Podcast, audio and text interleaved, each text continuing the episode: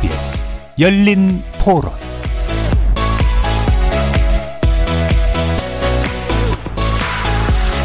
안녕하십니까. KBS 열린 토론 정준희입니다. 옷을 좀 잘 차려입고 옷가게를 들어왔을 때 하고 슈링하고 들어왔을 때 하고 저만의 태도라든지 그냥 실상에서도 얼마든지 사람 겉모습만 보고 판단하는 사람들이 많기 때문에 결국 차별이라는 거는 이 다름을 인정하느냐 아니면 그 차이인 것 같아요. 직장에서 이제 뭐 점심에 뭐 고기 반찬이 나왔다. 그러면 뭐 너 좋아하겠다 뭐 그러고 무거운 거 옮길 때도 제가 이제 뭐 힘들어가지고 이제 뭐 땀빵 흘리고 있으면 야 덩치값을 해야지 막 이런 이런 얘기도 좀 듣고요. 솔직히 뭐 저도 첫인상 안 좋은 거 저도 알아요. 근데 그게 너무 이렇게 막 좀 심하게 좀 그러다 보니까 차별을 두면 안 되는 곳까지 이제 차별을 둬버리니까 기분이 안 좋더라고요. 여자라고 차별받는 거 좀 있었죠 아무래도 회사에서도 그렇고 우선 인식 자체가 이제 이 중요한 요소에는 여자 직원보다는 남자 직원이 좀 더 잘할 거라는 인식으로 이제 그렇게 배려하는데 실은 사실 여자 직원들이 더 많이 잘하는 일도 분명히 많이 있는데 그 자리에 갔을 때 내가 여자 남자 상관없이 그냥 내 나의 할 일을 더 잘할 수 있는 거 보여주는 거 성소수자에 대해서는 우리나라는 보수적이라서 좀 많이 차별이 있겠죠. 선입견이 있어가지고 안 좋게 표현하면은 좀 끄림직하다, 약간 좀 소름 돋는다 이런 식으로 그런 문화를 접하지 않는 사람들은 좀 많이 끄림직하게 생각을 하겠죠.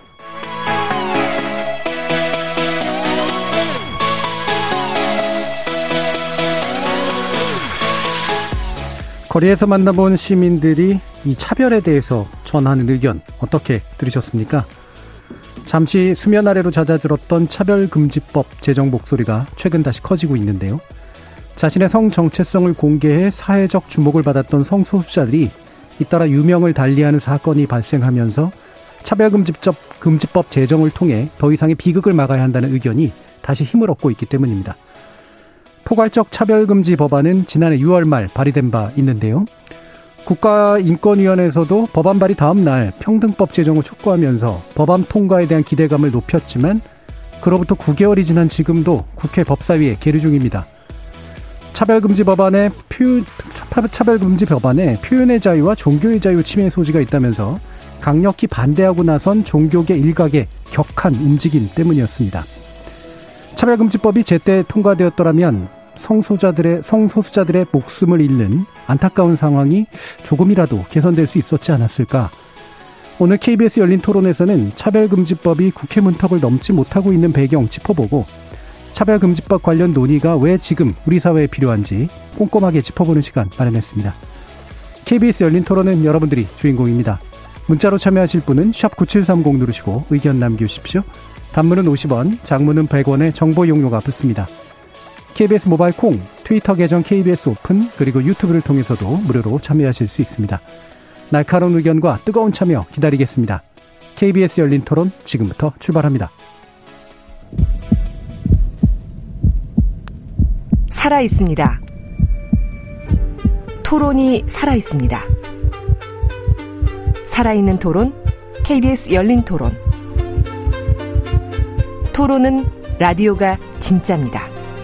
진짜 토론. KBS 열린 토론.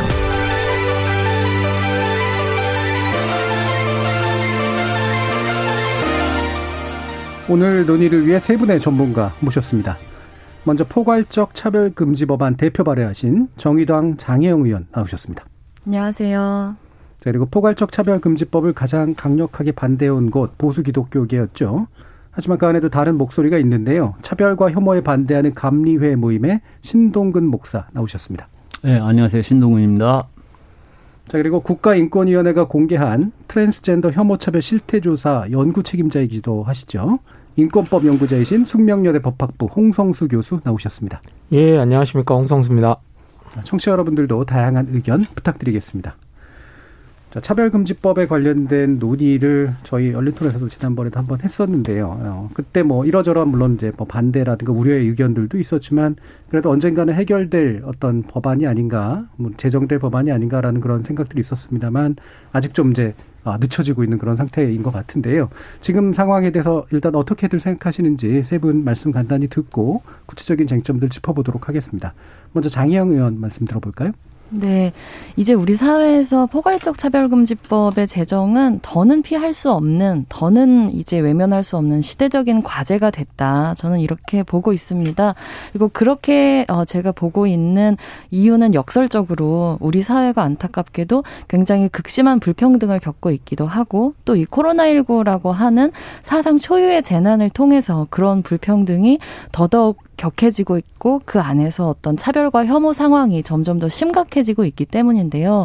그래서 일상생활에서 접할 수 있는 어, 여러 가지 구체적인 차별과 혐오를 시민들이 보고 겪으면서 네. 아 이런 것들로부터 우리 스스로를 지키고 공동체를 지키기 위한 어떤 법률의 제정이 필요하구나라고 하는 것을 많이 자각하고 계시다고 생각합니다. 예. 단지 오르베 문제를 넘어서서 현실에서 이 차별과 혐오의 문제들이 실제로 우리 사회를 굉장히 어렵게 만들고 있다라는 점 많은 분들이 각인하고 있다라는 말씀이신데요. 자 신동근 목사님 어떠신가요? 예, 저는 뭐 차별도 문제지만 차별이 더 문제되는 건 혐오 때문에 문제되는 네. 거잖아요. 폭력적인 어, 포괄적 차별 금지 필요성에 대해서는 이제는 이견이 없을 것 같습니다. 살고 죽는 문제까지 왔으니까요. 제가 알기로도 작년 이 자리에 계셨던 장혜영 의원님께서 6월 29일에 발의하시고 네. 바로 다음 날 국가인권위원회가 또 발의했는데 같은 시점에 민주당의 이상민 의원께서도 어, 그렇게 얘기를 하셨어요. 자기 당에서 100명을 모아서 평등법을 발의하겠다라고 말씀하셨는데 지금 9개월이 지났거든요. 실은 제가 한 달 전에 어, 이상민 의원실에 전화를 했어요. 음. 어, 이거 어떻게 된 거냐. 그랬더니만 아, 답이 그, 아, 거, 거기서 일하시는 비서시겠죠. 이미 어, 그 10명의 동의자는 구했는데 에, 거기까지만 얘기 들었습니다. 그래서 네. 지금 더 이상 늦추지 말고 민주당 안까지 와서 새 안을 갖고 빨리 법사위에서 심의를 해가지고 이번 회기 중에 통과를 시켜야 될 법이라고 생각하고 있습니다. 예, 예, 그 법안 통과의 시급성에 네네. 대해서 말씀을 해주셨습니다. 홍성수 교수님 말씀 들어볼게요. 예.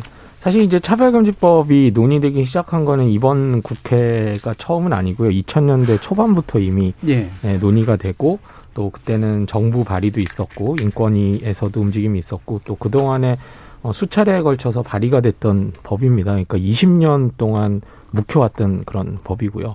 그리고 또, 어, 주요 국가들에서는 이 차별금지법이라고 하는 것이, 어, 여러 법 중에 좀 기본적인 법률, 그 민주주의 국가에서 꼭 있어야 되는 그런 기본적인 법률로 자리 잡은 지 이미 오래가 됐습니다. 그리고 아까 이제 장혜영 의원님이 말씀해 주신 것처럼 어, 사실 이 코로나라고 하는 이 미중유의 사태를 겪으면서 이 혐오와 차별의 문제가 더욱더 좀 심각한 문제라는 것을 우리가 절절히 이렇게 느끼게 됐었고요. 또, 어, 대부분 이제 혐오나 차별의 문제가 극단화되는, 어, 그런 배경들이 되게 좀 사회 경제적으로 좀 어려울 때더 네. 이제 극단화되는 음. 경향들이 있거든요. 근데 우리 사회가 이 어떤 사회 경제적인 여러 가지 불평등이나 이런 문제를 해소하지 못하고 있는 상황에서 또 코로나라고 하는 또 이런 어떤 재난 상황까지 겹치게 되니까 어, 우리 사회는 더더군다나 이 혐오나 차별에 대응해야 될 필요성이 강조되고 있는 그런 상황인데 아쉽게도 이, 이 차별금지법이라고 하는 어떻게 보면 이 혐오 차별 문제에 있어서 가장 기본이 되는 법률조차 좀 제정하고 있지 못하다는 것은 좀 너무 안타까운 일이 아닌가라는 그런 예. 생각입니다. 예. 어, 그 이런 법이 어, 실질적으로 사회에서의 위험을 줄이는 데 도움이 될까 라고 음. 하는 문제에 대해서 이제 이후에 좀 더 아마 자세히 논의해 음. 볼수 있을 것 같고요. 어, 일단 이제 그 제기되고 있는 이제 포괄적 차별금지 법안이라고 하는 것은 이제 포괄적이라고 이름 붙인 이유도 네. 충분히 있지 않습니까? 네. 그 내용에 대해서 일단 장, 장혜영 의원께서 좀 소개해 주시죠. 네. 어, 지금까지 역대 국회에서 포괄적 차별금지법이 총 여덟 번 제가 한 것까지 예. 발의가 됐는데 그 모든 법안들의 내용이 사실상 대동소이합니다. 음. 그러니까 일단은 우리 사회에서 규정하고 있는 법률로 금지해야 되는 대상의 차별이 무엇인지를 규정을 해서 어떤 이 차별에 대한 기준을 정하고요. 그런 차별이 일어났을 때 예. 어떻게 그 피해를 구제하고 어, 실효성 있게 구제해 음. 나갈 것인가에 대한 방법들을 규정을 하는 것이고 마지막으로는 이제 국 국가가 어떻게 나서서 정책을 통해서 이 차별을 시정하는 계획을 실현할 것인가에 어 이렇게 세 가지의 내용으로 네. 이루어져 있다고 보시면 되는데요. 특히나 많이 논의가 되는 게 이 금지 대상 차별이 범위 이 부분일 겁니다. 그래서 포괄적 차별금지법이라고 하는 것은 사실 지금 어떤 뭐 장애인 차별금지법이라든가 뭐 고용 영역에 네. 있어서의 뭐 성차별이라든가 연령 차별에 대한 일부 개별 법률들은 있지만 단순히 그런 개별적인 차별들을 넘어서 뭐 성별, 장애, 나이, 언어, 뭐 출신 국가나 민족, 인종, 뭐 거기서 성별 정체성, 성적 지향 이런 스물세 가지 정도의 어 어떤 차별 금지 사유들로 인해서 어 우리가 살면서 어 반드시 어 일상생활을 유지하기 위해서 필요한 영역들이 있잖아요. 네. 뭐 교육이라든가 아니면 고용이라든가 재화나 서비스를 공급하거나 이용하거나 아니면은 뭐 행정 서비스, 예를 들면 재판을 받거나 참정권을 행사하거나 하는 네 가지의 영역에 있어서 그런 사유들로 부당하게 차별을 하면 안 된다라고 하는 게 이 차별금지법이 규정하는 그런 차별의 범위라고 말씀드릴 수 있습니다. 예. 그 성별 등등의 어, 차별의 영역들을 이제 규정해 놓으셨고 네, 구제라고 하는 건 이제 시정 공고를 할 수 있도록 해서 문제가 네, 맞습니다. 때. 국가인권위원회가 예. 어, 시정 어떤 차별이라고 이것이 인정이 되면 그것에 대해서 시정을 권고할 수가 있고 그건 사실 지금 국가인권위원회법으로도 가능한 네. 사항인데요.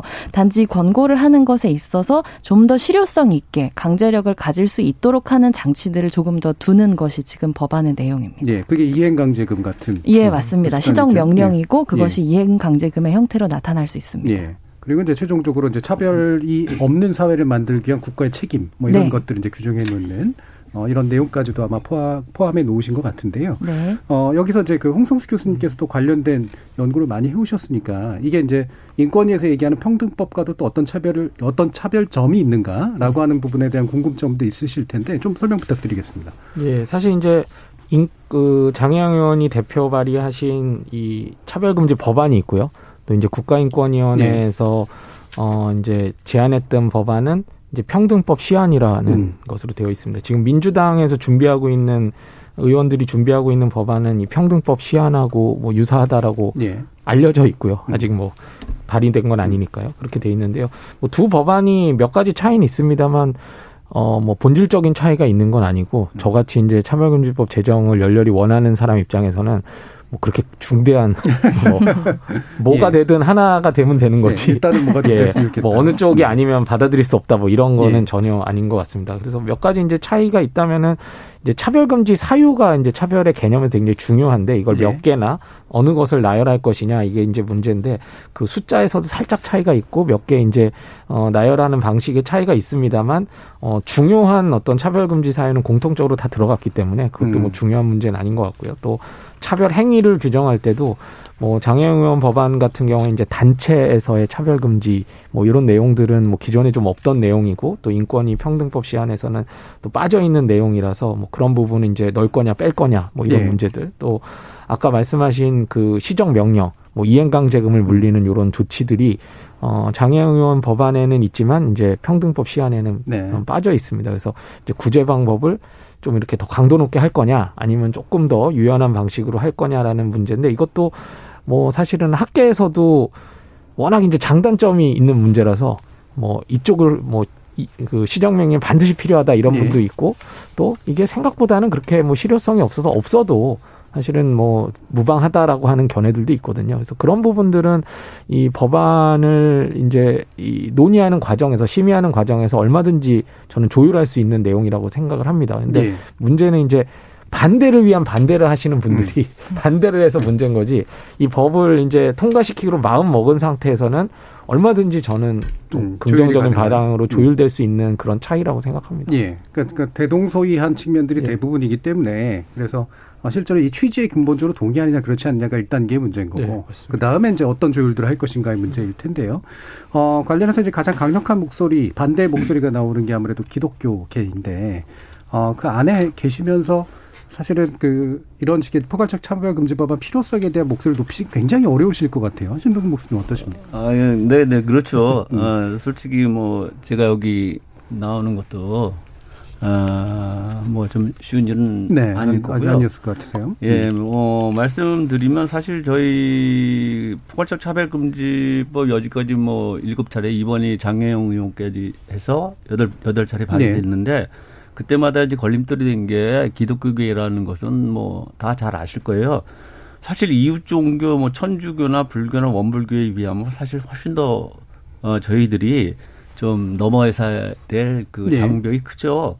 그 한 예로 작년 11월 17일 날 민주당 사앞에서 종교계가 어, 차, 포괄적 차별 금지에 대한 그 통과를 요청하는 어, 시위를 했는데 다른 세 예를 들면 조계종 같은 경우는 자체 내에 어, 사회 노동위원회 네. 예?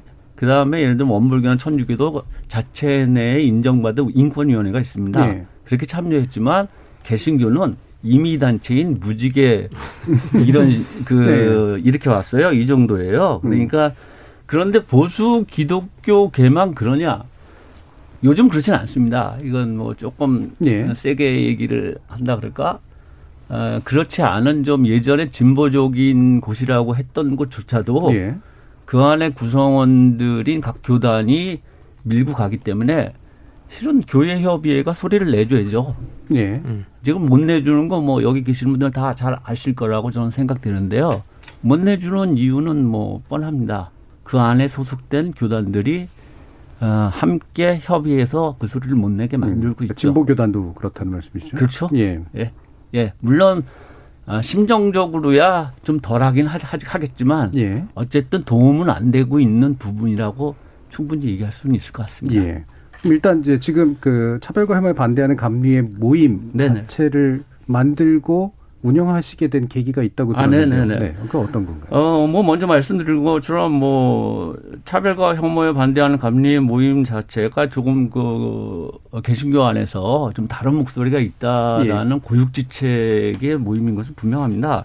저는 감리회 소속 목사고요. 저는 한 30년 감리회에 있는데 아, 실은 저희 감리회 제 후배예요. 어, 이동환 목사라고 있습니다. 최근 그 엠네스티 인권상을 네. 수상을 하, 했는데 이 이동환 목사가 2019년 8월 인천 퀴어 축제에 가가지고 성소수자들을 축복하는 네. 그 집례식을 했어요. 그것 때문에 저희 감리회 안에서 어, 기소를 당하 고바 고소를 당하고 기소를 당해서 음. 저희가 2심제입니다. 저희는 네. 그 연회라는 그, 그 단체와 총회가 있는데 연회에서 정직 2년을 2020년 10월에 이제 그 판결을 받습니다. 네. 아, 사실 이동환 목사는 40대예요. 저는 이제 조금 있으면 이제 60이 되는 네. 선배 쪽이고요. 선배들이 그래도 후배가 이렇게 음. 어려움을 겪는데 뭐 변호사로도 활동도 함께 해주고 모금도 하다가 저희들이 정직 2년을 먹으면 그 판결 받고 나서 아 이러고 있으면 안 되겠다라고 해서 무제약적인 축복행위를 법으로 단죄하는 것에 문제 의식을 가진 감리에 있는 50대, 60대, 음. 70대 목회자들이 한 100여 명이 모였어요. 그래서 모여서 이건 좀 아닌 것 같다. 네, 네. 그래서 저희들이 이동환 목사뿐만 아니라 조금 넘어서 혐오 차별에 대한 관심과 그것을 극복할 수 있는 대안을 갖는 그 모임을 구성을 한 것이 바로 어, 차별과 혐오를 반대하는 감리 모임. 그래서 네. 저희는 혐차 반모, 아 이거 혐오와 차별을 반대하는 감리 모임입니다. 그래서 예. 혐차 반모라고 하고요. 음. 그래서 현재로는 이동환 목사를 넘어서 차별금지법과 감리 전망이라는 주제로 예. 2회 세미나를 하고 앞으로도 계속하면서 에큐메니컬 차원으로 예. 초계파 차원으로 혐오 차별에 대한 그 반대와 대안을 모색하는 일을 하려고 합니다. 그 중에 하나가 예. 포괄적 차별금지법에 대한 연구와 거기에 대한 아, 일정한 지지 라고 이야기할 수 예. 있을 것 같습니다. 자 그러면 네. 이 부분이 이제 뭐 교리상 뭐 보수적이냐 진보적이냐 그다음에 이 부분을 어떻게 받아들이냐 뭐 교회법적으로 어떠하냐라고 하는 문제는 뭐 그 세계 안에서 물론 어려움이 있지만 한다고 하더라도 이제 사회법에 대한 반대까지도 이렇게 만들어내는 뭐 이유가 뭘까라는 사실 그런 궁금증이 있는데 어 전에 아마 KBS 시사 보도에서 좀 나왔던 이야기였던 것 같습니다만 종교계 안에서도 이제 이런 개신교에서 목소리가 유독 크고 사실은 그 개신교에서 목소리를 이끌고 계신 분들은 수도 그렇게까지 많지는 않은데 네. 정작 정치적으로는 굉장히 강력한 힘을 발휘하는 이유는 뭘까? 이제 사실 이런 이제 질문들이 있었던 거거든요. 네. 어떻게 보세요, 장 의원님? 어, 저는 일단 음. 그 차별금지법이 국회에서 도무지 이렇게 진도가 나가지 않는 이유가 크게 음. 두 가지라고 생각을 네. 하는데요. 이제 한 가지는 우리 국회 구성에서 음. 이 다양성이 모자란 문제가 하나 있다라는 네. 생각이 듭니다. 사실 그 국, 이 국회의원 한 사람 한 사람이 헌법 기관이고 예. 또 어떤 양심의 자유가 있기 때문에 어떤 법안을 그럼에도 불구하고 신념을 걸고 만들어야겠다라고 하면 분명히 만들어낼 수가 있거든요. 예. 그래서 20대 국회에서 국회에서는 발의조차 되지 못했던 법을 한 달 만에 발의할 수 있었던 것도 21대 국회에서 여러 가지 그러니까 차별의 당사자로서의 경험을 가지고 있는 의원들이 있었기 때문에 이게 가능했다고 보는 거거든요. 네. 당장 정의당 6명 의원뿐만 아니라 네 분 의원님들이 이제 다른 당에서도 발의를 해 주셨는데 각각 다 어떤 뭐 여성 운동 영역이라던가 뭐 자영업자 영역이라던가 혹은 청년 혹은 노동 운동에서 차별을 받았던 당사자로서 이 차별금지법의 필요성에 공감하기 때문에 때문에 아무리 반대의 목소리가 있다고 하더라도 예. 발의에 공개적으로 참여를 하신 거거든요. 그러니까 말하자면은 이 소위 국회에서 먹고 사는 문제가 중요하다라고 음. 생각하지만 차별 문제가 죽고 사는 문제라고 하는 걸 예. 알고 있는 의원들이 이걸 같이 하는 거죠. 음. 근데 그렇지 않은 많은 의원들이 있는 환경 속에서 이 번번이 발의되고 좌절되어 왔었던 과정을 보면서 어떤 학습된 무력감이라고 하는 네네. 게 국회에 존재한다고 생각합니다. 물론 굉장히 어떤 보수 기독교계를 중심으로 한 이 반대의 목소리라고 하는 것은 사실 체감상 굉장히 어, 두려울 때가 있어요. 네. 폭력적인 형태로 나타나기도, 나타나기도 하고, 하고. 네. 이제 발의를 준비한다는 기사들이 나면서부터 저희 의원실도 정말 음. 업무가 마비될 정도로 굉장히 입에 담지 못할 뭐 욕설, 음. 저주 내지는 뭐 종종 그래도 점잖게 하시는 분들도 좀 늘어나시기는 했는데요. 네. 어쨌든 그런 것들을 감당 감당해야 되지만 그렇게 또 못 감당할 것도 아니거든요. 네. 어쨌든 이제 이 필요성에 대해서 공감을 한다면 견뎌낼 수 있는데 어, 어떤 상상되고 학습되어 있는 음. 어, 굉장히 이것이 정치적으로 나에게 큰 불이익으로 올 것이다라고 하는 공포감이 훨씬 더 그 실체보다 크다는 생각을 예. 많이 합니다. 학습된 무기력이라는 표현을 좀 해주셨는데 이게 네. 국회의원들이 사실은 굉장히 좀 표계산에 능한 분들이긴 합니다만 네. 사실 비례대표 같은 분들은 물론 나중에 또 이제 다시 한번 네, 출마하고 싶으신 분들이 있겠지만 일단 비례대표라는 위치상 유리한 면도 좀 있고 그럼요. 그다음에 지역구에 계신 분들도 사실 정밀하게 계산을 해보면 네. 이게 반드시 이제 표에서 막 불리하게만 작용해서 자기를 나중에 떨어뜨리는 힘이 될까라고 생각하는 데까지 이르게 될지 모르겠는데 말씀처럼 공포감이 일단 네 맞아요. 그렇죠. 일단 뭔가 해보면 안 될 것 같고 그게 혹시라도 티가 돼가지고 뭔가 안 좋은 일들이 일어날 것 같은. 그렇죠. 그러니까 음. 목사님들이 의원실에 찾아오셔가지고 네. 그 리스트를 들고 오신대요. 특히 음. 지역구 의원님들 네네. 가운데는 그래서 지역구 선거 같은 경우에는 몇천 표 차이로 당락이 그렇죠. 결정되고 네. 이러는데 우리 교회에 있는 사람들이 음. 당신이 이 법에 동의하면은 절대로 당신을 찍지 않을 거다 이런 네. 방식으로 얘기를 하시니까 위력적으로 느끼시는 거죠. 네. 하지만 실제로 선거에 있어서 표라고 하는 것은 굉장히 여러 가지 변수. 요인들에 의해서 음. 정해지는 것이기 때문에 이 표가 어쨌든 한 번도 구체적으로 검증된 적이 없는 거라고 얘기를 네. 할 수도 있을 텐데 이제 그런 실체보다도 훨씬 더 커다란 힘처럼 국회 음. 안에서 작용하고 있는 부분이 있고 그것이 다양성을 통해 제대로 뒷받침되지 못한다고 생각합니다. 예, 예, 예 제가 하나만 더 붙이면요. 어, 2020년 7월 21일부터 29일에서 개신교회 1000명을 대상으로 저희 그 안에 그 오래된 그 단체인 음. 기독교 사회문제연구원이라고 있습니다. 한 40년 된 기관에서 이제 그 연구 조사를 했는데 사실 차별금지법 기독교인입니다. 기독교인. 네. 1000명을 대상으로 했는데 42.1%가 차별금지법 찬성이고 38.2%가 반대예요. 예. 사실 그 국가인권위원회에서 일반 사람들을 조사했을 때는 88.5%잖아요. 네, 물론 거기에 못 미치지만 반반 정도는 되잖아요. 예. 하지만 체감적으로 제가 느끼기에는 아까 말씀하신 것처럼 차별금지법을 반대하시는 분들의 그 액션이나 음. 그들의 행동이나 생각 자체, 자체가 굉장히 강하게 나가요. 네. 상대적으로 차별금지법을 좀 지지하거나 좀 동조하는 부분들은 좀 이런 말씀은 죄송하지만 리버럴하고 좀 합리적이고 좀 유야 좀 약해 보여요. 그리고 말 섞기 싫어하고. 예, 예. 그래서 저희 그 혐차 반모, 혐오와 예. 차별을 반대하는 분들도 아까 한 150여 100, 이렇게 141명 계시는데 예. 가끔씩 그런 얘기 해요. 우리들은 너무 리버럴하고 합리적이고 음. 저쪽 분들은 몇 명 안 모여도 와서 일단 큰 소리 치고 막 그런다. 조직적이고. 예, 이런 음. 부분을 음. 좀 나눠서 생각을 좀 해야 되는데 일단 목소리 크면 좀 강해 보이지 않습니까? 예. 예 그런 부분을 이 기사연에서의 자리 이 여론조사에서는 꼭 그렇지 않다라는 음. 것은 우리가 좀 인식해야 될 음. 필요가 있다. 라고 봅니다. 네, 실제로 개신교계 전체 목소리를 대표하는 것도 아닌데도 네네네. 불구하고 네. 홍 교수님은 인권 관련 문제나 네. 차별, 뭐 또 난민 문제 이런 거에서 발언해 오시면서 네. 혹시라도 뭐 이렇게 위협 같은 거 받으신 적은 없으십니까? 가끔 이제 그런 질문을 받는데요. 예. 사실 뭐 제가 저는 이제 뭐 남성이기도 하고 예. 또 그냥 대학에서 이렇게 안전하게 있다 보니까 또 그렇게 음, 어, 혐오와 차별을 협박하시는 분들도 음. 협박이 좀 먹히는 사람들한테 하거든요. 예, 그러니까 예. 취약한 사람들을 진짜 골라서 합니다. 음. 그래서 저는 정말 어, 비교적 그런 일도 거의 당하지 않았고, 음. 제가 뭐 힘들다고 하면 진짜 엄살이고요. 예. 목사님이나 의원님 훨씬 더, 어, 많이 고생하실 거라고 생각을 합니다. 근데 저는 이제 뭐 정치 관련해서 좀 말씀을 드리자면, 예.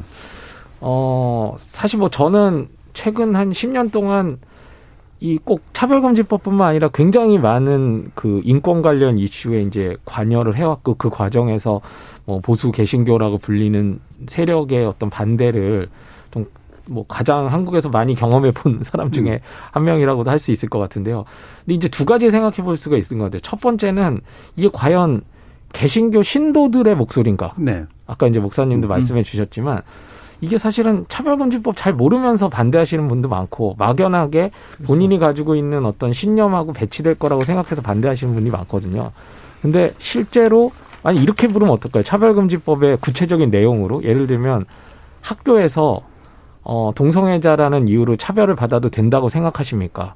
이거에 반대하는 법이니까요. 차별금지법은. 예. 근데 이렇게 묻는다면 과연 여기에 예 반대한다고 응답하는 개신교 신자들이 과연 얼마나 될까? 음. 또뭐 트랜스젠더라는 이유로 어 어떤 직장에서 쫓겨나도 괜찮냐? 괴롭힘을 당해도 괜찮냐? 이건 금지돼야 되는 거 아니냐? 라고 했을 때 거기에 반대하는 신도들이 과연 얼마나 될까? 그러니까 이거는 어떤 종교적인 신념의 문제가 아니라 우리의 어떤 공공 영역이라고 할 수 있는 영역에서 이제 차별을 금지할 거냐 말 거냐라는 묻는 거기 때문에 만약 이러한 구체적인 내용을 가지고 우리가 이야기를 나눈다면은 뭐 종교와 무관하게 절대 다수의 사람들이 아 그건 안 된다라고 저는 이야기할 거라고 생각하거든요. 근데 예. 이렇게 묻는 게 아니라 그냥 굉장히 왜곡된 어떤 정보라든가 아니면 그냥 추상적으로 차별금지고 찬성이냐 반대냐 이렇게 물어가지고는 사실은 정확한 의사도 아니고요. 그런 상황에서 이제 목소리 높은 분들의 목소리만 어, 대변되면 안 되는 거다라는 걸 일단 하나 말씀드리고 싶고 또 한 가지는 사실은 이제 최근에 법이 막혀왔던 게 차별금지법만 막혀온 게 아닙니다. 법에 젠더라는 말이 들어가거나 예. 성평등이란 말이 들어가거나 인권이란 법이 들어 인권이란 말만 들어가면 지금 20대 국회에선 다 막혔습니다. 음. 21대 국회에서 된 게 거의 없어요. 그 이거는 합리적인 지금 어떤 토론이라고 할 수가 없거든요. 어떤 반대하는 집단이 있는데 그 집단이 합리적인 목소리로 반대를 하고 있다고 하면 당연히 귀를 기울여야죠. 그건 뭐 개신교 여서가 아니라 뭐 어떤 집단이라도 그런 의견을 내면 국회의원으로서 당연히 귀를 기울여야 되지만 이거는 그냥 젠더 성평등 인권이란 말만 들어가면 다 반대하고 있는데 그거 그런 목소리를 들어서 법안을 냈다가 철회를 하고 그 멀쩡한 법안을 아예 법안을 내려는 그런 시도조차 안 하고 뭐 이거는 정말 우리 국회가 국민의 대표 기관이라고 불리는 국회가 좀 심각하게 생각해 봐야 되는 문제고 이것을 단순히 반대하는 사람들이 있어 부담스럽다? 더 이상 이렇게만 넘겨서는 안 된다라고 예. 생각을 합니다. 예. 그러니까 지난번에 그 토, 열린 토론에서 저희가 이제 이 문제를 다룰 음. 때 그런 얘기를 했던 기억이 나요. 결과적으로 보면 뭐 아까 23개 항목 차별에 대해서 얘기를 해주셨지만 사실 인종에 대해서 인종으로 차별한다. 음. 당연히 찬성할 사람이 없을 거 아닙니까? 성, 요즘에 뭐 성별 가지고도 이제 그럴 테고요. 결국에는 다른 것들에 대한 우려들을 얘기하지만 결국은 성소수자에 관련된 게 논의의 핵심이고 음, 그렇죠. 이 부분을 빼고 싶어 하는 거다. 음. 그리고 그 중에 이제 보면 표현의 자유를 주장하시는 이제 교계에 계신 분들 같은 경우엔 동성애 반대를 대놓고 이제 막 교회에서 설교도 하고 막 하고 싶은데 이거를 못하게 하면 어떡하느냐라고 어, 하는 이제 그런 이게 이게 이제 표현의 자유를 침해한다라고 하는 그런 이유 때문에 이제 그런 거 아닙니까? 이게 어 사실은 이제 그거를 음 이런 것도 좋은 얘기는 아닙니다만 그거를 처벌하는 건 아니잖아요. 사실 이 법의 취지 자체가. 그렇죠. 예. 그 네. 부분에 대한 오해도 분명히 좀 있는 것 같아요. 그 네. 말을 하는 것도 사실 올바른 일은 아니긴 합니다만. 예. 네, 맞습니다. 예. 그러니까 어, 이 차별금지법에 대해서 적극적으로 오해를 이제 조장하고 생산해내고 네. 이제 유포하는 쪽에서 퍼뜨리는 논리 중에 하나가 이 차별금지법이 어, 표현의 자유를 굉장히 제약하고 예를 들면은 뭐 교단에 서서 뭐 동성애에 대한 부정적인 설교를 하면 바로 네. 잡아가서 아주 큰 벌금을 때리거나 혹은 뭐 감옥에 갇힌다 이런 음. 굉장히 어 전혀 사실이 아닌 말씀들을 하시는데 차별금지법은 처벌법이 아닙니다. 음. 기본적으로 국가인권위원회라고 하는 독립된 기관에서 차별을 시정하라는 권고를 하고 뭐 재법안에서는 이제 명령을 하는 것이지 예. 사법적인 어떤 형사처벌의 조항이 존재하지는 않습니다. 음. 근데 딱 하나의 이제 예외 조항이 있다면 이제 그것은 보복 조치에 대한 조항인 음. 건데요. 예. 그러니까 차별을 받은 사람이 이 차별에 대해서 이제 진정을 했을 때 그것을 알게 된 이제 차별을 행했다고 지목 지목된 사람이 그에 대한 해코지를 할 경우에는 음. 이것에 대해서 형사처벌하는 조항이 있는데 이건 차별을 처벌하는 게 아니고 보복을 처벌하는 거기 예. 때문에 완전히 다른 것이죠. 예. 근데 이제 많이들 잘못 알고 계시는 부분들이 존재하는 거죠. 음. 그러니까 이런 차별들이 나는 차별을 겪었다. 따라서 이런 차별에 대해서 어 문제 제기를 했는데 이를테면 해고를 당한다거나 네. 아니면은 뭐 이를테면 같은 집단 안에서 따돌림을 당한다거나 네. 이런 식의 어떤 일들에 대해서는 뭔가 이후에 조치들은 있을 수 있다. 네, 네. 예. 하지만 이제 그 이전에 어떤 표현의 영역들이나 이런 것들에 대해서 형사적 처벌을 얘기하는 건 아니다. 네, 형사적 처벌 저, 조항 자체가 존재하지 네. 않아요. 네. 그래서 네. 제가 이 차별금지법과 비슷한 법제들이 지금 국제적으로 많이 만들어져 있는데 예. 이제 그 중에서 이제 뉴질랜드의 경우에는 93년도에 인권법이라고 하는 이름으로 그 음. 도입이 됐거든요. 그래서 이미 도입된 나 나라들의 이제 상황을 듣는 것이 이 법에 대해서 혹시 모를 걱정을 갖고 계신 분들의 걱정을 불식시킬 수 있을 거다 싶어서 대사님을 찾아가서 이런저런 말씀을 나눴는데요. 예. 굉장히 인상적인 얘기를 해주셨어요. 그러니까 그 인권법이 하는 일이라고 하는 거는 걱정을 하고 있는 사람들을 중재하는 기능이라는 음, 거예요. 음. 그러니까 그 사람들이 이제 한 사람은 차별을 받았다고 주장하고 예. 한 사람은 안 했다고 주장을 하는데 근데 그럼 이게 진짜 차별인지 아닌지 우리 한번 얘기를 해봅시다. 음. 라면서 충분히 얘기를 하고 나면 사실상 어떤 법적인 절차로 가기보다는 그 중재 과정 안에서 서로 납득하고 끝나는 경우가 훨씬 많다는 거죠. 예. 그러니까 이게 대화의 테이블로 불러들이는 네, 사실 맞습니다. 이게 교, 그 기독교도 사실 그게 되게 중요한 모티브잖아요. 그러니까 끊임없는 역사와 대화를 하면서 음. 우리가 함께 이야기를 해봅시다, 함께 고민해 봅시다라고 하는 게 어, 기독교 정신의 이제 상당히 중요한 부분으로 생각하는데. 그렇죠. 예, 네. 방금 같은 이런 이제 오해는 일부러 조장하는 걸까요? 아니면 어떻습니까? 아. 실제로 실체가 있는 두려움일까요? 아, 저는 뭐 그 지금 자, 어, 장 의원님 얘기에 상당 부분 동의하면서 예. 실은 지금 유튜브에 어, 포괄적 차별 금지법을 반대해야 된다는 어, 동영상들이 여러 개 음. 있습니다. 또그 예. 출연진들도 이름을 알만한 분들이 있는데 실은 저도 그걸 봤는데 상당 부분 그 과대되고 음. 소위 페이크 그 가짜 정보를 담고 있는 부분이 있어요. 예를 들면 지금 말씀한 것처럼 어 저도 이제 그 선배들도 이제 이걸 물어봐요. 이런 이런 그 동영상을 굉장히 많이 퍼뜨립니다 교인들한테. 네. 그러니까 그 보면 그런 줄 아는데 앞서 얘기했지만 동성애를 신학적으로 반대한다. 음. 내가 아, 성경에 동성애가 금지된다고 해석할 수 있다라고 얘기할 수 있, 어요 예. 얘기할 수 있는데 대신 혐오는 안 된다는 거죠. 음. 앞서 얘기를 하셨는데 저도 그래서 한상희 교수님 그 건국대 예. 법조문 그분의 논문을 봤는데 그분의 얘기가 그 얘기예요. 괴롭힘만 아니면 된다. 아까 그 장 의원님도 얘기하셨는데 괴롭힘만 아니면 되는데 그렇게 생각을 안 하고 있어요. 그러니까 설교를 못 한다. 이런 설교를 하면 다 감옥 간다고 하는데 아까 말씀하신 것처럼 인권위원회가 권고사항이고 이해 강자금 정도의 것이다라는 이런 좀 제한적인 법이다라고 예. 생각을 해야 되는데 그게 아니라 이 포괄적 차별금지법이 완전 만병통치의 교회의 강단이나 목사의 어떤 권위나 이걸 다 그 끝장내게 해주는 거라는 예. 착각들을 하고 있다는 그런 것에 대해서 좀 저희들이 좀 공부를 해야 될 필요가 있는데 예. 아이 공부를 많이 안 하시는 게 좀 안타까운 부분이 있고 예. 실은 그래서 저희 협차반모에서 음. 저희가 이제 조그만 모임이잖아요 이미 단체입니다 실은 거기에 대항하는 동영상을 제작할 의도까지도 한번 해봤어요. 네. 예를 들면 그 정도로 강한 거 아니다. 당신네들 노방전도하면서 동성애 반대한다고 할 수 있다. 예를 음. 들면 나는 내가 목사인데 내 신학으로는 동성애 반대한다고 할 수 있다. 이렇게 대신 그거 갖고 처벌받는 게 아니라 예를 들면 장애인이나 이게 문제 있는 거 갖고 처벌받는 게 아니라 거기를 아주 괴롭히거나 예. 거기를 혐오하고 이럴 때 차별받는 이건 다르잖아요. 네네. 그 부분에 이 차별성 결이 다른 거를 좀 이해했으면 좋겠습니다. 예. 그런 부분들을 음. 교회가 잘 이해를 못하는 게 음. 저도 좀 안타깝습니다. 네. 그러니까 이게 이제 사고 사상이라고 음. 하는 것과 이제 그게 구체적인 행동으로 표현됐을 때의 이제 그 어떤 그 법이 바라보는 시각의 차이라고 하는 것들이 또 이 안에 도 물론 방연이 음. 돼 있는데 제 생각에는 이분들이 이제 모르기도 하지만 약간은 이제 이런 게 하나 어, 인정됐을 때 그 전까지 편하게 행동했던 부분들이 이제 불편하게 되는 것들에 음. 대한 시초가 될 것이다라는 감각이 음. 있을 거라는 생각은 네. 좀 들거든요. 어떻게 생각하세요, 교수님? 그, 그거는 이제 예. 저도 이, 이 부분을 이제 설명할 때, 예. 어, 자꾸 이제 오해가 너무 많다 보니까, 음. 아, 종교는 안 건드립니다. 걱정하지 예. 마세요. 사실 예. 이런 말을 많이 하거든요. 예. 근데 또, 종교계에서 이 차별에 반대하시는 분들은 아, 종교가 진짜 문제인데 이거 또 안 건드린다고 너무 하시면은 예. 그것도 또 무슨 차별금지법에 무슨 의미가 있는 거야 이렇게 말씀하세요. 그렇죠. 그 예. 부분은 이제 저는 좀 어떻게 말씀드리고 싶냐면 일단 이제 우리가 되게 차별을 금지한다 그러니까 좀 생소한 것 같지만 네. 어 사실 우리가 이미 하고 있는 차별 금지가 있습니다. 대표적인 게 성희롱이거든요. 네. 어, 성희롱 발언을 광화문 광장에서 한다고 해서 누가 잡아가진 않습니다. 바람직하다는 얘기는 아니에요. 음. 하지만 이제 법으로 어떻게 하진 않죠. 음. 그리고 뭐 공공장소에서 뭐 이렇게 떠든다거나 뭐 발언을 한다거나 뭐 심지어는 뭐 이렇게 설교에서 무슨 성차별적 발언을 했다 그래서 법으로 어떻게 하는 건 아니죠. 그냥 바람직하지 않은 일일 뿐인 거죠.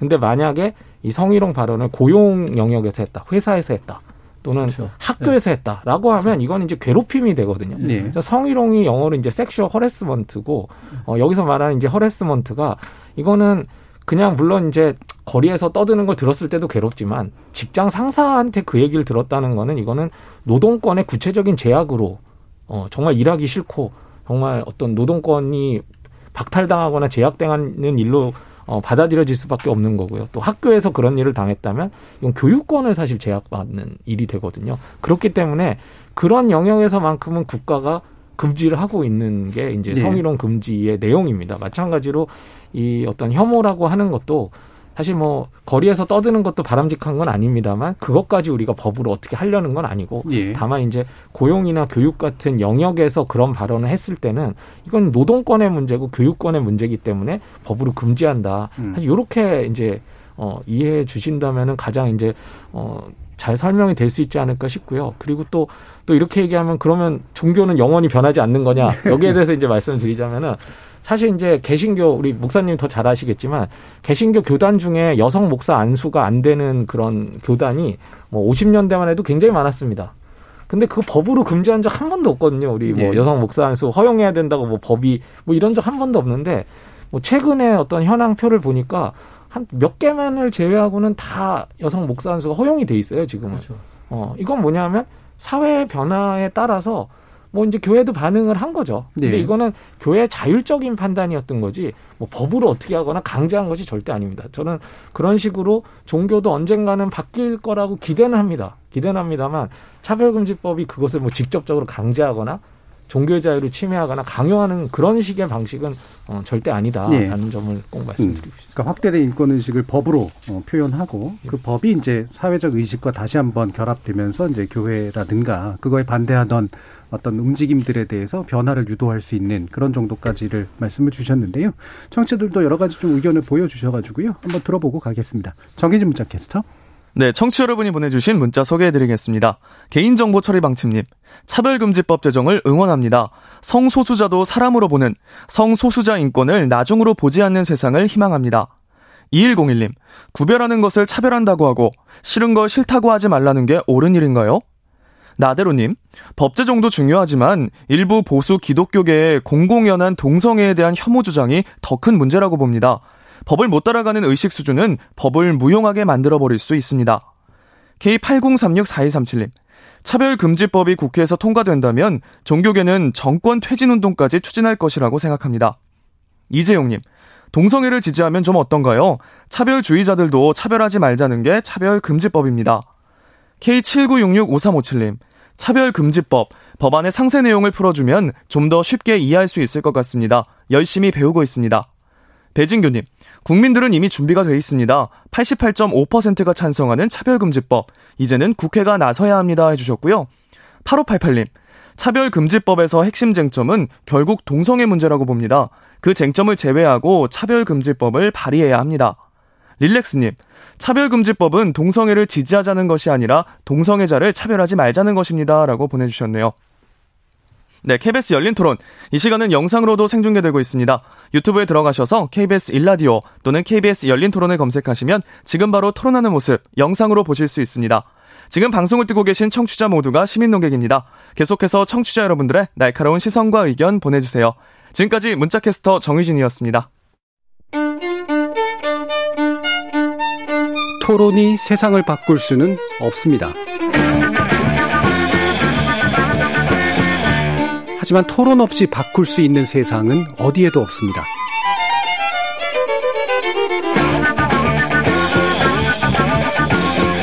세상의 선한 변화를 갈망하는 당신.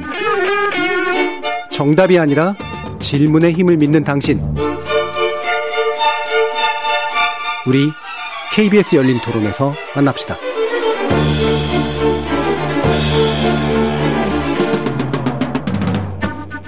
KBS 열린 토론, 차별과 혐오에 반대하는 감리의 모임의 신동근 목사, 정의당 장혜영 의원, 그리고 숙명여대 법학부의 홍성수 교수 이렇게 세 분과 함께 하고 있습니다.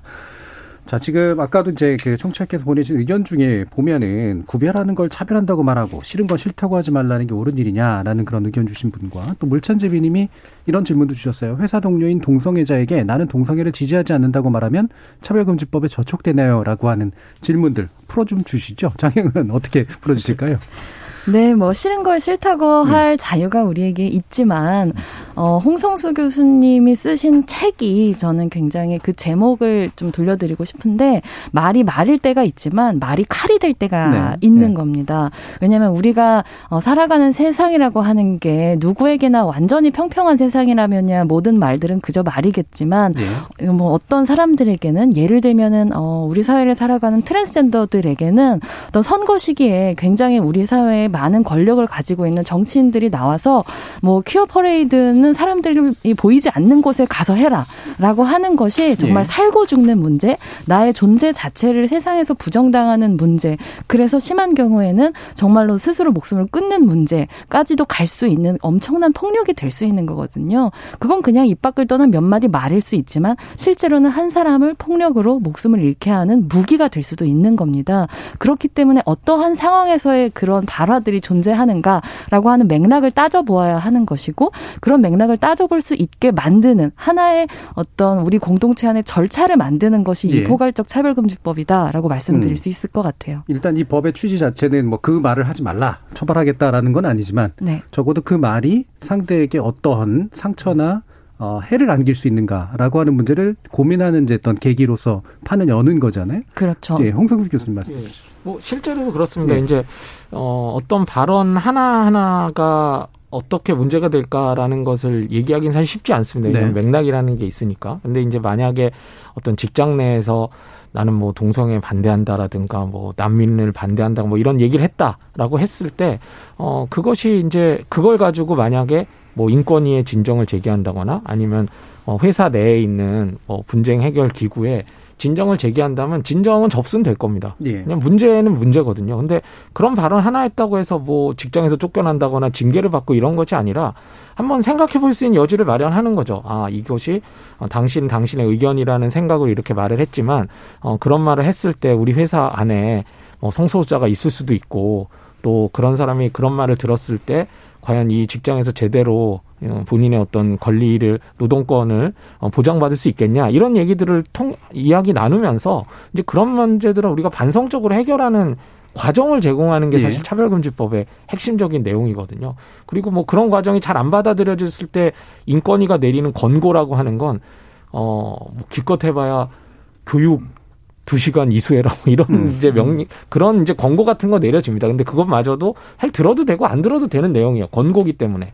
사실 이런 정도로 어떻게 보면 차별금지법은 저는 무슨 표현을 주냐면 좋아하냐면 좀 자극을 준다. 네. 아 이게 문제가 될 수 있다. 자극을 주는 거지. 네. 뭐말 한마디 했다고 감옥에 보내고 음. 말 한마디 했다고 무슨 폐가망신을 당하고 막 이런 식의 법이 전혀 아니거든요. 네. 근데 이제 너무 이 법이 좀 잘못 알려져 있다 보니까 마치 이제 뭐 말 한마디 했다고 무슨 감옥 가는 법인 것처럼 이렇게 알려진 게 굉장히 좀 안타까운 부분이고요. 실제로도 뭐 차별금지법 만드시려고 하는 사람들이 그렇게 뭐 무시무시한 법을 만들려고 하기보다는 좀 정말 이대로 놔둘 수는 없는 거거든요. 그렇다고 해서. 예. 네, 그런 발언들을 뭐 아무 데서나 막 하는 것을 그대로 내버릴 수는 없기 때문에 뭔가 여기에 대해 좀 화두를 던지고 어, 이게 문제 의식을 좀더 어, 고양시키기 위한 그런 법으로 어, 이해되어야 된다라고 생각을 합니다. 예. 저희 최서연 님이 동성애를 지지하지 않는다라는 말에 대해서 생각이 많다 하시면서 예를 들면 남자를 지지하지 않는다, 사랑을 지지하지 않는다, 뭐 안경 쓴 사람을 지지하지 않는다 이런 식의 나열하고 말이 안 되는 말이 아닐까라는 말, 말씀도 주셨는데요. 어, 뭐 되게 중요한 지적이신 것 같아요. 그러니까 이를테면 나는 너가 피부 색깔이 검해서 싫어. 지지하지 않아. 이런 식의 얘기를 하는 건 이제 대부분의 상식상 음. 용납될 수 없는 일이고 그게 맑지 않다라는 건 알지만 동성애 문제로 넘어가면 이게 달라진단 말이에요. 네. 그러니까 그만큼 이제 인식이 많이 나아지긴 했어도 동성애 뭔가 다른 차원의 문제다라고 생각하는 경향이 있는 것 같은데 특히 이제 아까도 어떤 목사님이 문자 주셨는데 기독교는 어, 성격이 법이다. 음. 이건 절대 타협의 대상이 아니다. 라고 하는 말씀에 대해서도 또 어떻게 이해를 하시면 좋을까, 신동근 아, 목사님?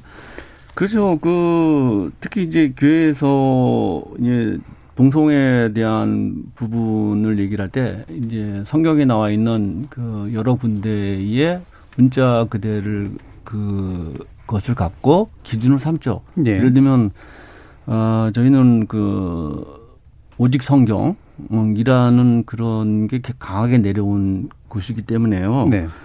에, 그런데 사실 어, 몇 군데 한뭐한 몇 군데 있습니다 여러 군데. 그래서 제가 어, 그 부분을 갖고 우리가 좀 저는 그 아까 요 얘기를 말씀을 아까 그 차별금지법에 대한 부분에 대한 그 어떤 제약적인 부분에 대한 그 연구도 필요하고 네. 공부도 필요한 것처럼 이 부분도 연구를 해야 될 것 같아요. 저희 그 제가 속해 있는 감리교의 수장이신 분이 감독회장님인데 감독회장님의 그 워딩을 그대로 말씀드리면 그분이 최근에 인터뷰한 것에 그렇게 나 이렇게 얘기를 하고 있어요. 원칙적으로 차별은 안 된다. 그렇지만 동성애는 근본적으로 다른 사안이다. 시간을 두고 예. 깊이 연구하고 논의해야 된다. 우리는 연구도 하기 전에 분열되어 있다. 예. 앞으로 연구하자. 음. 예, 저희 그 대표 되시는 분 얘기예요. 저희 동의하고 있고요. 예를 들면 성경에 대한 부분을 얘기하는데 제가 그래서 그 중에 한, 한 군데를 뽑아왔어요. 예를 들면 고린도전서 6 장의 9절부터 10, 10절까지 있는 얘기인데, 있는 얘기인데, 여기 다 얘기 못 하겠어요. 네. 죄의 종류를 한 10가지를 나열을 해요. 그 중에 뭐 어떤 건 동성연애도 있고, 간음, 술 취한 거 뭐 등등 얘기를 하는데, 왜 유독 동성애 프레임만 이렇게 강하게 얘기를 하는지 모르겠어요. 네. 한때 이 동성애 프레임 전에 무슨 게 있었냐면 이슬람 프레임이 있었어요. 네. 그럼 이슬람 전에 뭐가 있었죠? 공산당 프레임이 네, 있었어요. 네. 예? 이거 죄송한데 기, 이 기독교는 타종교하고 달리 좀 이분법적인 성향이 좀 강하게 들, 들어있는 이데올로기가 있어요. 예. 어디 한쪽에 좀 악을 좀 선거하게 예예예 예, 예, 예, 이런 부분인데 그러면 이렇게 얘기할 수 있죠. 제가 이이 지금 혹시 방송 들으시는 분들 어 고린도전서 6장 9절부터 찾으시면 나올 거예요. 그럼 그 중에 왜 유독 다른 건 다 관대해야 할까? 예, 예. 를 들면 그 중에 간음이라고 있는데요. 예. 저희가 한 십 몇 년 전인가요? 20년 전에 간통죄 폐지됐잖아요. 음. 간통죄 폐지될 때 보수 기독교가 나섰나요? 간통죄 폐지되는 것 같고 데모했나요? 난리 난리 한 적 없습니다. 지금도 간음해요. 간통 하시는 분들 아 뭐 제가 추측입니다. 예. 예. 이거 저 예, 이해하고 그러세요. 예, 예 추측입니다. 예. 그러니까 그거 갖고 별로 뭐라고 안 그러는데 예. 동성애 부분은 아까 얘기된 것처럼 유전적으로 타고나는 건지 아니면 정말 예. 내가 타락해가지고 한 건지에 대한 분분의 연구가 필요한 부분이라고 지금 좀 생각해서 아까 얘기한 좀 성경의 문자주의를 좀 벗어버리고 조금 벗어나서 다른 것들을 찾아야 돼요. 최근에 마지막 하나만 더 얘기 들으면 최근에 저희들은 텍스트와 컨텍스트의 상호 교환을 통해서 어, 성경을 해석한다고 하는데 최근에 저희 무지개 신학 연구소라는 곳에서 어, 퀴어 성서 신학이라는 예. 한 800쪽짜리 그 번역본을 했어요. 이런 부분들의 노력들을 통해서 새롭게 해석된다는 것들을 예. 좀 이해해 주셨으면 좋겠습니다. 예. 이 부분이 이제 사실 또 여러 가지 종교의 흐름 중에 개신교라는 흐름, 음. 또 개신교의 흐름 안에서도 교리적으로 다른 해석들이 존재하는데 특정 해석만 강조하는 그런 움직임에 대해서 이제 우리가 다시 한번 고민해 볼 필요는 있는 것 같고요. 말씀처럼 이제 또 다 같이 이제 고민하고 연구하고 이런 것들도 필요할 텐데 오늘 또 홍 교수님 모신 또 이유 중에 하나가 국가인권에 관련 연구를 또 하셨잖아요. 특히나 트랜스젠더 혐오 차별. 사실 오늘 논의의 중요한 이유 중에 하나가 이제 바로 여기에 있는 건데 어 조사 내용이 좀 어떻습니까? 예, 사실 이제 뭐 우리가 성소수자에 관련된 연구도 많진 않지만 그래도 이제 몇 번 시도가 된 적이 있었고요. 예. 또 이제 성소수자라고 우리가 흔히 얘기는 하지만 또 그 내부에는 또 다양한 성소수자들이 또 존재를 합니다. 그 중에 이제 한 음, 집단이 이제 트랜스젠더라고 할 수가 있겠는데요. 이제 트랜스젠더만을 대상으로 어 500명 넘는 사람을 이렇게 조사한 것은 뭐 한국에서 처음 있는 예. 일이었고 예. 어뭐 그 전에도 당연히 어, 이쪽 분야에 이제 관심이 있는 분들이나 당사자들은 트랜스젠더에 대한 차별이 굉장히 심각하다라는 거는 뭐 다 알고 있었는데요. 음. 그걸 몰랐던 건 아니지만, 어, 이번 조사를 통해서 구체적으로 어떤 어려움을 어떻게 겪고 있는지, 이거를 거의 생애 주기 주기마다 그리고 삶의 전 영역 고용 교육 뭐 공공시설 이용할 거 없이 어, 모든 문제와 관련해 거의 모든 문제와 관련해서 이제 연구를 했다는 것에서 좀 의미를 찾을 수가 있을 것 같고요. 몇 가지만 뭐 숫자를 좀 보여드리면은 예를 들면 이제 구직 활동 경험이 있다라고 하는 응답자 중에 한 57%가 어 트랜스젠더 정체성 관련해서 직장 지원하는 거 포기했다. 이렇게 예. 이제. 그러니까 이제 우리가 일을 뭐 직장을 구할 수 없다라고 하는 것이 어, 미치는 여러 가지 영향, 삶의 여러 가지 영향은 뭐 설명 안 드려도 네. 어, 잘 아실 텐데 일단 트랜스젠더 집단은 직장을 구하는 것 자체에서 이제 어려움을 겪는 거고요, 기본적으로.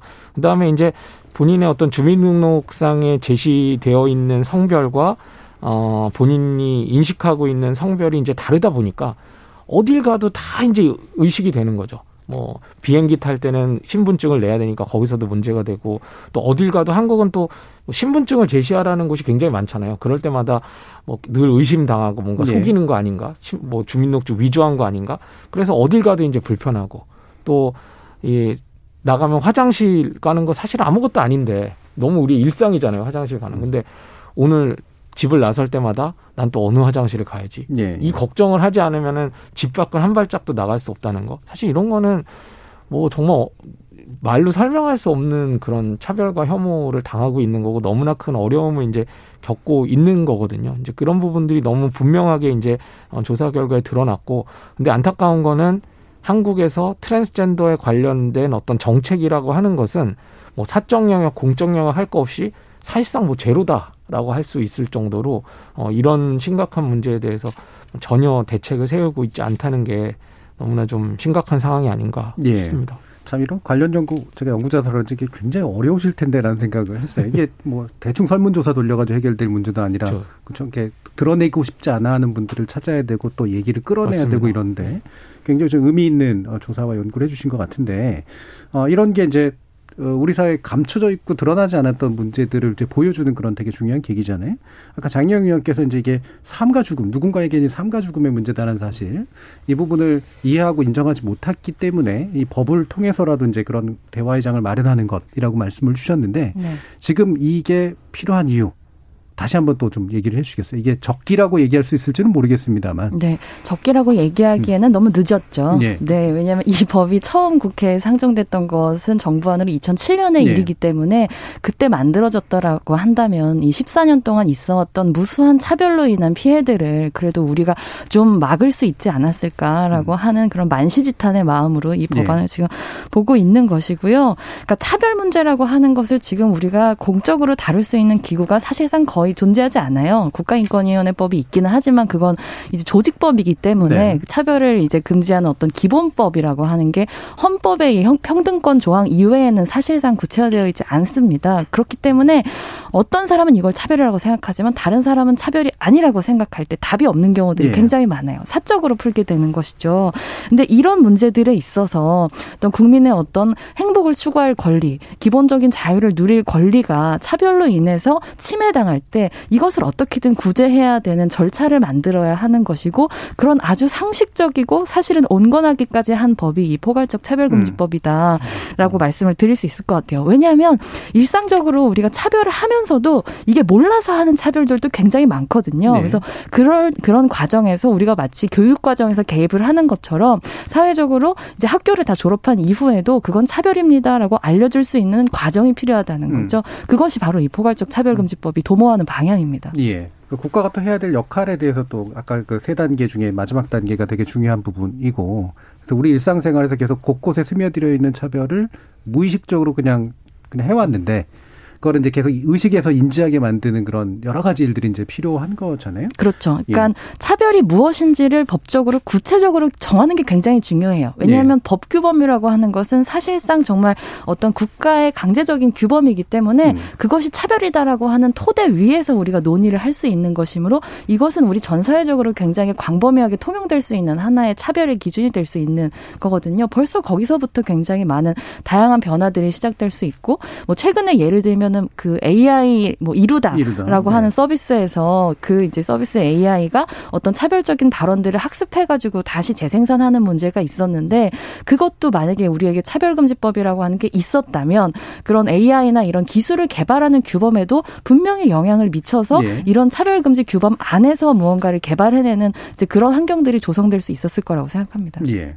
그럼 홍성수 교수님 아까 그 얘기해 주셨잖아요. 그러니까 뭐 누군가의 눈에는 사실 일부러 안 보는 것도 있을 수가 있는데 사실은 이제 작은 그러니까 일부의 불편을 그냥 무시해서 얻어지는 편리라고 하는 게 있어서 그거를 이제 누린다고까지 표현하지 모르겠지만 이걸 그렇게까지 급하게 생각하지 않는 분들도 되게 많으실 텐데 이게 이제 코로나 19 이후라든가 특히 우리 사회가 되게 뭐 다양성이 증대되는 사회에서 분명히 우리 사회 자체의 위험을 예방하고 방지하는 문제도 충분히 있을 것 같거든요. 어떤 부분들에 대해서 그런 것들을 강조해 주실 수 있을까요? 음, 사실 이제 앞으로 우리 사회는 더 다원화될 네. 거라고 봅니다. 이제 두 가지로 말씀드릴 수 있을 것 같은데요. 일단은 뭐 어, 기존에는 사실 사회에서 많이 활동을 안 했던 그런 소수자들이 점점 목소리를 낼 겁니다. 뭐 예. 뭐 너무나 정당한 일이죠. 뭐 예를 들면 어, 장애인들이 예전에는 이제 시설에 갇혀서 살고 있던 분들이 많이 있었지만 앞으로는 그냥 사회에 나가서 사회 직장도 다니고 또 학교도 다니고 하면서 그냥 보통 시민들이 사는 것처럼 사는 일들이 앞으로 많이 늘어날 겁니다. 이거는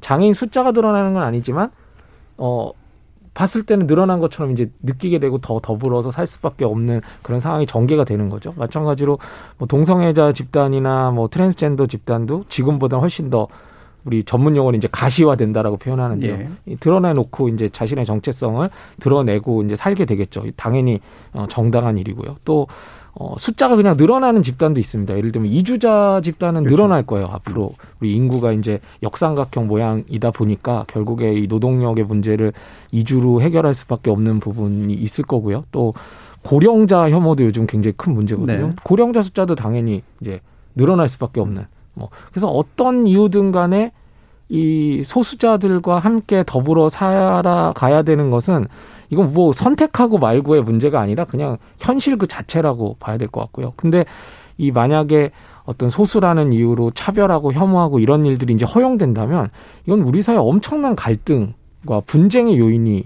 될 겁니다. 또 엄청난 비용을 치르게 될 수도 있겠죠. 그래서 저는 이제 차별과 혐오 문제를 어쩔 때는 굉장히 윤리적인 차원에서 정말 나쁜 겁니다. 이건 뭐 이렇게 얘기할 때도 있지만 그냥 좀 우리가 지혜롭게 머리만 좀 굴린다면 우리 사회가 조금 더 어, 평화롭고 조금 더 안전한 사회를 우리가 바란다면은 사실 이 혐오나 차별의 문제를 해결해야 되는 게 너무너무 중요하고요. 그리고 문제가 터졌을 때 이거 어떻게 하려고 그러면 이미 늦습니다. 왜냐하면 이 혐오 차별 문제의 해결이라는 게 지금 당장 시작한다고 내년에 효과가 딱 나오는 게 아니라 뭐 10년, 20년 뒤에 효과를 볼 수도 있는 거거든요.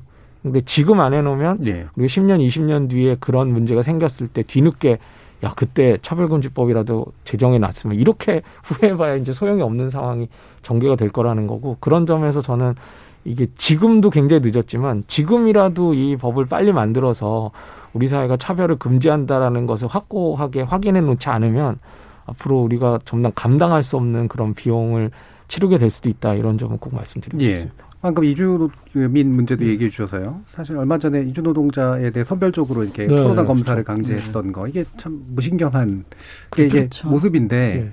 그거를 이제 얘기해 놓고도 잘 모르는 경우도 되게 네. 많더라고요. 그러니까 이게 당연히 위험을 관리하는 당연히 국가 행동 그렇죠. 아니냐라고 생각하시는 분들도 꽤 있어서 이런 게 이제 우리가 안에 예. 어, 좀 무신경하고 무, 좀 무의식적으로 이제 차별이나 예. 혐오적인 어떤 행동들을 해온 것들이 되게 대표적인 표현인 맞습니다. 것 같은데 예. 어떻게 어떠세요, 장 의원님 이런 이런 식의 상황들 아까 네. 말씀드린 이주 노동자 문제라든가 이런 것들 보시면 그렇죠. 그러니까 홍성수 교수님이 잘 짚어, 음. 짚어주셨는데 이 차별 금지 문제를 주로 윤리적으로 얘기를 해왔는데 사실 효율의 측면에서도 네. 차별이 발생시키는 어마어마한 비효율이라는 그렇죠. 게 존재합니다. 네. 그래서 그 이주 노동자들에 대한 전수 코로나 조 조사라고 하는 것을 이제 서울시나를 비롯해서 여러 지자체들이 행정 명령으로 했는데 음. 이제 그것이 전문적인 입장에서 보자면 굉장히 비용은 많으나 효과가 떨어지는 네. 그런 이제 과학적이지 못한 방법이었다는 거예요. 음. 일단은 전수조사라고 하면서 이제 서울시가 예, 상했었던 인원수는 이제 8만여 명일 것이다라고 얘기를 했는데 실제로 그 검사를 받으러 갔던 분들은 30만 명이었거든요. 예. 그러니까 그만큼 당국이 파악하지 못하고 있는 어떤 음. 이주 노동자가 우리 사회 에 굉장히 많은데 지금까지 여러 종류의 우리 사회에 존재하는 차별과 낙인들 때문에 드러나지 않았다가 이제 그런 부분들에 대해서 안전을 보장하겠다고 하니까 이 검사에 몰렸고 그래서 방역의 기본은 사회적 거리두기인데 네. 그 이제 주말에만 휴일을 주는 업장들이 많았기 때문에 주말에 정말로 많은 인파가 모여가지고 그 이제 검사를 받아야 해서 오히려 검사를 받으러 가서 걸려서 음. 오겠다 이런 네. 종류의 얘기들이 나올 정도로 음. 어마어마한 어떤 비용 대비 비효율이 초래되었다. 라고 하는 게 음. 있고요. 그래서 사실 우리가 코로나19를 1년여 넘게 싸워오면서 이제 정치권에서도 여러 번 이런 비슷한 종류의 말씀들이 있으셨어요. 그러니까 정세균 총리도 특정 커뮤니티에 대한 비난이 방역 관점에서 전혀 도움이 되지 음. 않는다. 네. 네. 왜냐하면 접촉자가 비난을 두려워해서 검사를 기피하게 되면 그 피해는 결국 우리 사회 전체가 떠안게 된다라고 굉장히 명확하게 설시하셨거든요. 음. 이런 점에 있어서도 이 차별이라고 하는 음. 것이 어떤 단, 단순히 차별받는 소수자들을 위한 것이 아니라 우리 공동체의 안전을 위해서 반드시 필요한 음. 안전 장치다. 마스크와 같은 것이다. 음. 이런 말씀을 그래서 드리는 음. 겁니다. 예. 뭐 조금만 제가 덧붙여서 예. 말씀드리면요. 사실은 한국의 방역 당국이 생각보다는 차별과 혐오에 대해서 그렇게 큰 실수를 많이 저지르진 않았거든요. 근데 그 음. 이유가 왜 그러냐면 음. 그냥 이제 순수한 방역 전문가들은 음. 혐오와 차별은 방역의 적이다라는 것을 너무 잘 알고 있습니다. 이건 그냥 그렇죠. 교과서에 나오는 공식같이 예. 되어 있는 거거든요. 그러니까 저같이 이제 뭐 혐오 차별 연구에서 반대하는 게 아니라 방역에 도움이 안 되기 때문에 도움이 안 되는 정도가 아니라 방역을 방해하는 예. 아주 중요한 어떤 문제이기 때문에 혐오와 차별에 반대하는 거고 그래서 이번에 뭐 일부 지자체에서 그런 방침을 내렸지만 또 방역 당국에서는 또 철회하라는 요청을 이렇게 내려줄 수 있었던 거거든요. 그만큼 이제 우리 사회의 안전과 관련된 문제라는 것을 보여주는 게 또 이번 코로나 사태를 통해서 오히려 혐오 차별이라고 하는 게 어, 우리 사회를 더 불안하게 만들고 더 안전하지 않게 만드는 것이고 거꾸로 차별이 금지돼야 더 안전한 사회가 될 수 있다는 걸 예. 보여주는 좋은 사례가 아니었나 싶습니다. 음. 그러니까 이를테면 얼마 전에도 논란이 됐던 것처럼 교회를 통한 감염이 많으니까 교인들 전부 전수 검사하자 이러면 교인들 되게 싫어할 거 아닙니까? 그리고 또 그거 그것도 말씀드리면은 실제로 그래서 예. 교회 다니는 사람 출입금지 이렇게 붙인 예. 음식점도 있었어요. 맞아요. 그래서 예. 차별금지법이 예. 이 종교에 의한 예. 차별도 예. 금지를 하는 그럼요. 법이거든요. 아니, 그래서 오히려 기독교인들이 차별받는다 그런 얘기했고요. 저 잠깐 하나만 짧게 얘기하면. 아까 우리가 얘기한 게 그 어제 그 뉴스에 먼지 차별이라는 단어가 어. 났습니다. 지금 말했던 그 소소한 예. 것들을 네. 표현하는 게 예를 들면 음. mom's station 이렇게 돼 있는데 그건 그렇죠. 그냥 예. 아동인데 이제 예. 그런 아주 눈에 보이지 않는 예. 제가 그 이제 예를 들면 세월호 유가족 제가 그 예은이 엄마를 알아요. 저희 감리교 전도사님인데 예은이 엄마가 글을 쓴 걸 봤는데 아, 잘 아시잖아요. 그 유가족들이 지금 받는 그 혐오 근데 음. 그 받는 것 중에 이제 그 악플로 통해서 받는 예. 혐오, 특히 그 시체 장사. 음. 네. 예? 그런 거 보면 이 포괄적 차별 금지는 사실은 사람이 살아갈 가는 데 있어서 지금 우리의 좀 발전된 나라에서는 가장 기본적인 예. 그 어떤 문명이다라는 예. 것을 좀 서로 인정했으면 좋겠습니다. 예. 교회에서도요. 자, 차별금지법 제정에 관련된 목소리 오늘 세 분과 말씀 나눠봤는데요. 어, 그럼 마지막으로 어, 떤 것들을 우리 시민들께 말씀 주실 수 있을지 아니면 또 우리 장 의원님 같은 국회에서 또 어떤 역할들을 해주실지 어, 말씀들을 해주시는 거로 한 1분씩 마무리 발언 듣도록 하겠습니다. 이번에 신 목사님부터 한번 들어볼까요? 아, 저는 뭐 어쨌든 뭐 교회에서 왔으니까 교회 쪽의 예. 입장을 좀 얘기할게요. 그러니까 포괄적 차별금지법을 제가 공부해 보니까 그렇게 어떤 그 대단한 그 괴물과 같은 어떤 법이 음. 아니다. 지금도 교수님이나 네. 위원도 얘기하셨지만 사실 상당히 제약이 있는 겁니다. 그런 걸 좀 이해하셔서 첫 번째로는 표현의 자유를 목사님도 그렇게 많이 제약하지 않는다. 네. 신학적으로 얘기를 해도 된다. 두 번째로는 교인들이나 목사님들이 성경에 나오는 율법의 각 조항의 준수보다는 음. 보편적 기독교인 이념, 이념인 사랑과 용서 이런 공존 혐오 차별을 넘어서는 이것이 오히려 더 기본적인 예. 용어로 얘기해도 동성애 하지 말라라는 얘기보다 사랑하라는 얘기가 수백 배 많습니다. 예. 그걸 좀 받아들이고 어떻게 하겠어요? 소수자들 있는데 그럼 그들 죽는 거 그러면 그냥 뭐 방관하시겠어요? 기독교인인데 그럴 수는 없잖아요. 지금 예를 들면 성소수자 세 분이 돌아가셨잖아요. 예. 그럴 수 없으니까 이런 차근법이 그렇게 강, 그것도 괴물과 같은 법이 아니니까 일단 만들어 놓고 그 다음에 연구를 좀 하자. 예. 성소수자나 성경에 대한 예. 그런 쪽을 좀 저희 교회에서 생각해 줬으면 좋겠습니다. 알겠습니다. 예. 홍성수 교수님. 예. 뭐 아까도 말씀드렸지만 사실 이게 20년 넘게 해묵은 과제고 이제는 정말 제정이 돼야 되는 것 같고요. 어, 최근에 또 여러 가지 뭐 코로나로 인한 우리 위기라든가 이런 것들을 통해서 차별금지법 필요성이 더 분명해지지 않았나라는 생각입니다. 더 이상 어떤 반대를 위한 반대가 아니라 어, 좀 재정 자체를 위해서 좀 힘을 모아야 될 것 같고요. 그 과정에서 저는 뭐 소소한 논점들, 네. 뭐 사실 뭐 차별금지법이나 평등법 예시법안이나 뭐 완벽한 법안일 수는 없겠죠. 뭐 음. 논의 과정에서 얼마든지 뭐 부족한 면이 있으면 채워나갈 수 있을 겁니다. 그래서 그런 부분들에 대한 논의로 좀 저는 우리 사회가 좀 힘을 더 모아야 되지 않을까 생각합니다. 예. 장혁 의원님 말씀입니다. 네, 이제 올해 6월 29일이 되면은 제가 포괄적 차별금지법을 발의한 지 딱 1년이 되는 네. 날이 되는데요. 어, 1년이 되기 전에 좀 이 법이 제정될 수 있도록 어, 정의당을 비롯해서 이제 차별금지법 제정연대라고 하는 어떤 시민사회단체의 큰 우산 조직이 있는데 음. 이제 거기에서도 시민들과 함께 다시 한번 반드시 이 제정을 해내겠다라고 하는 일념으로 여러 가지 이제 활동들을 펼치고 있기 때문에 시민들께서 적극적으로 그 활동에 함께 해주시면 좋겠다는 말씀 말씀드리고 싶고요. 네. 당장 그 구체적인 방법은 이제 4월 국회에서 이제 여당에서 이 평등법을 발의를 해 주시면 정말 대한민국 국회에서 처음으로 법사위에서 이 차별금지법과 병합돼 가지고 음. 소위에서 구체적인 심사를 하게 될 거고 그 비로소 토론다운 토론이 좀 이루어지는 모습을 볼 수 있게 될 거라고 이제 기대를 하고 있고요.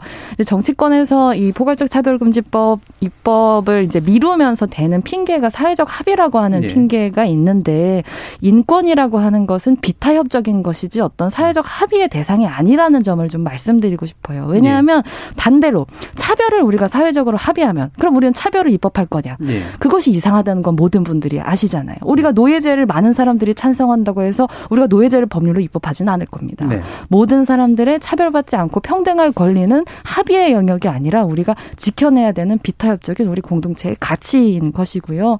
그러니까 우리 이 어, 방송 지금 듣고 계시는 모든 분 들께서 한 분 한 분 존엄하고 또 유일한 존재이시듯이 여러분께서 우리가 싫어하는 사람들도 네. 정확하게 우리 스스로와 마찬가지로 존엄한 존재다. 이제는 이런 전제 위에서 우리 공동체를 미래로 나아가게 해야 한다고 봅니다. 네.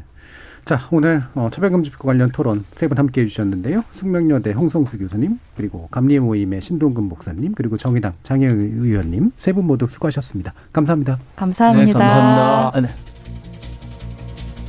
자신의 이익이 조금이라도 깎이는 건 한치도 용납하지 못하면서 다른 이의 인간적 존엄을 부정하는 데는 서슴없는 사람들이 있습니다. 당장 이번 재보궐 선거 과정에서도 소수자에 대한 차별적 의식 드러내고 나서도 아무런 부끄러움 느끼지 않았던 유력 정치인이 있었을 정도죠.